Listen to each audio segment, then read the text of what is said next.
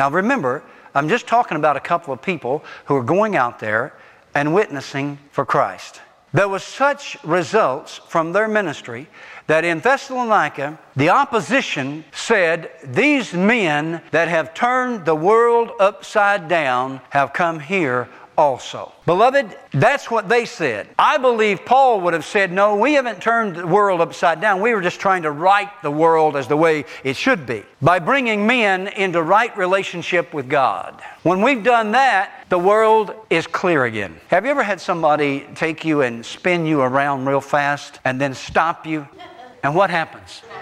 Your equilibrium is thrown off and the world is spinning and you stagger around and the world is, you know. We know that the enemy, Satan, has deceived those who are not saved into believing that the way the world is going toward materialism and sinfulness is right. But when we got saved, our eyes were opened and we saw things for the way they really were. Remember, remember back when you first got saved, the one thing that struck you immediately was the sinfulness around you. And, and, and even today, when you have a really close encounter with God, you come away from that like in the book of Isaiah, chapter 6 I am a man of unclean lips, and I dwell amongst a people of unclean lips. When you have an encounter with God, there is an immediate awareness of His holiness and the sinfulness of man. And this sharp contrast is what we live with in a sort of a daily friction. It is such a contrast contrast. It is such a difference between what you know and what you see.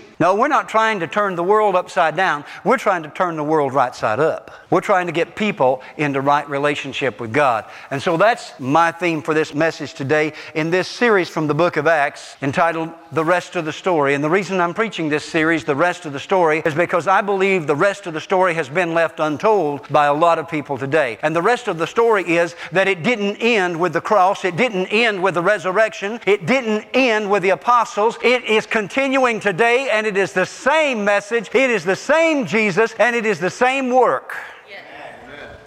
I don't believe that we can assign an ending date to miracles, signs, and wonders. I don't believe that we can assign an ending date to the baptism in the Holy Spirit. Just because people are not speaking in tongues today is not God's fault, it's their fault.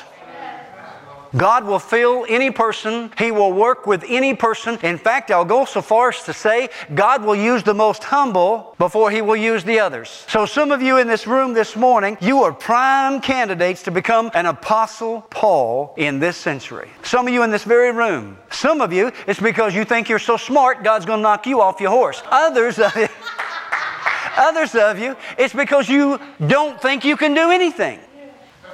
And God is going to have to pick you up and show you that if we will humble ourselves under the mighty hand of God, He will exalt us in due season. Amen? Okay, let's move then through this series this morning. Paul reasoned with them. The Bible says in Acts chapter 17 and verse 3, this is my text really. Paul reasoned with them from the scriptures, explaining and proving that it was necessary for the Christ to suffer and to rise from the dead, and saying, This Jesus, whom I proclaim to you, is the Christ, the Messiah. What I'd like to say to you is how did a handful of believers, just a handful, gain a reputation of world changers in less than 25 years from the death of Jesus Christ. How did that happen? Remember that they had no media like we have today. They didn't, surprise, surprise, even have nice padded pews. In fact, when they went to the church of their day, which would have been the synagogue, they were given the left foot of fellowship. They had house churches. They had street meetings. They roughed it. No air conditioning, no gas heat, no comforts. And yet, within 25 years, their reputation had spread not only in Palestine, but beyond Palestine, and it was reported of them that they that have turned the world upside down have come here also.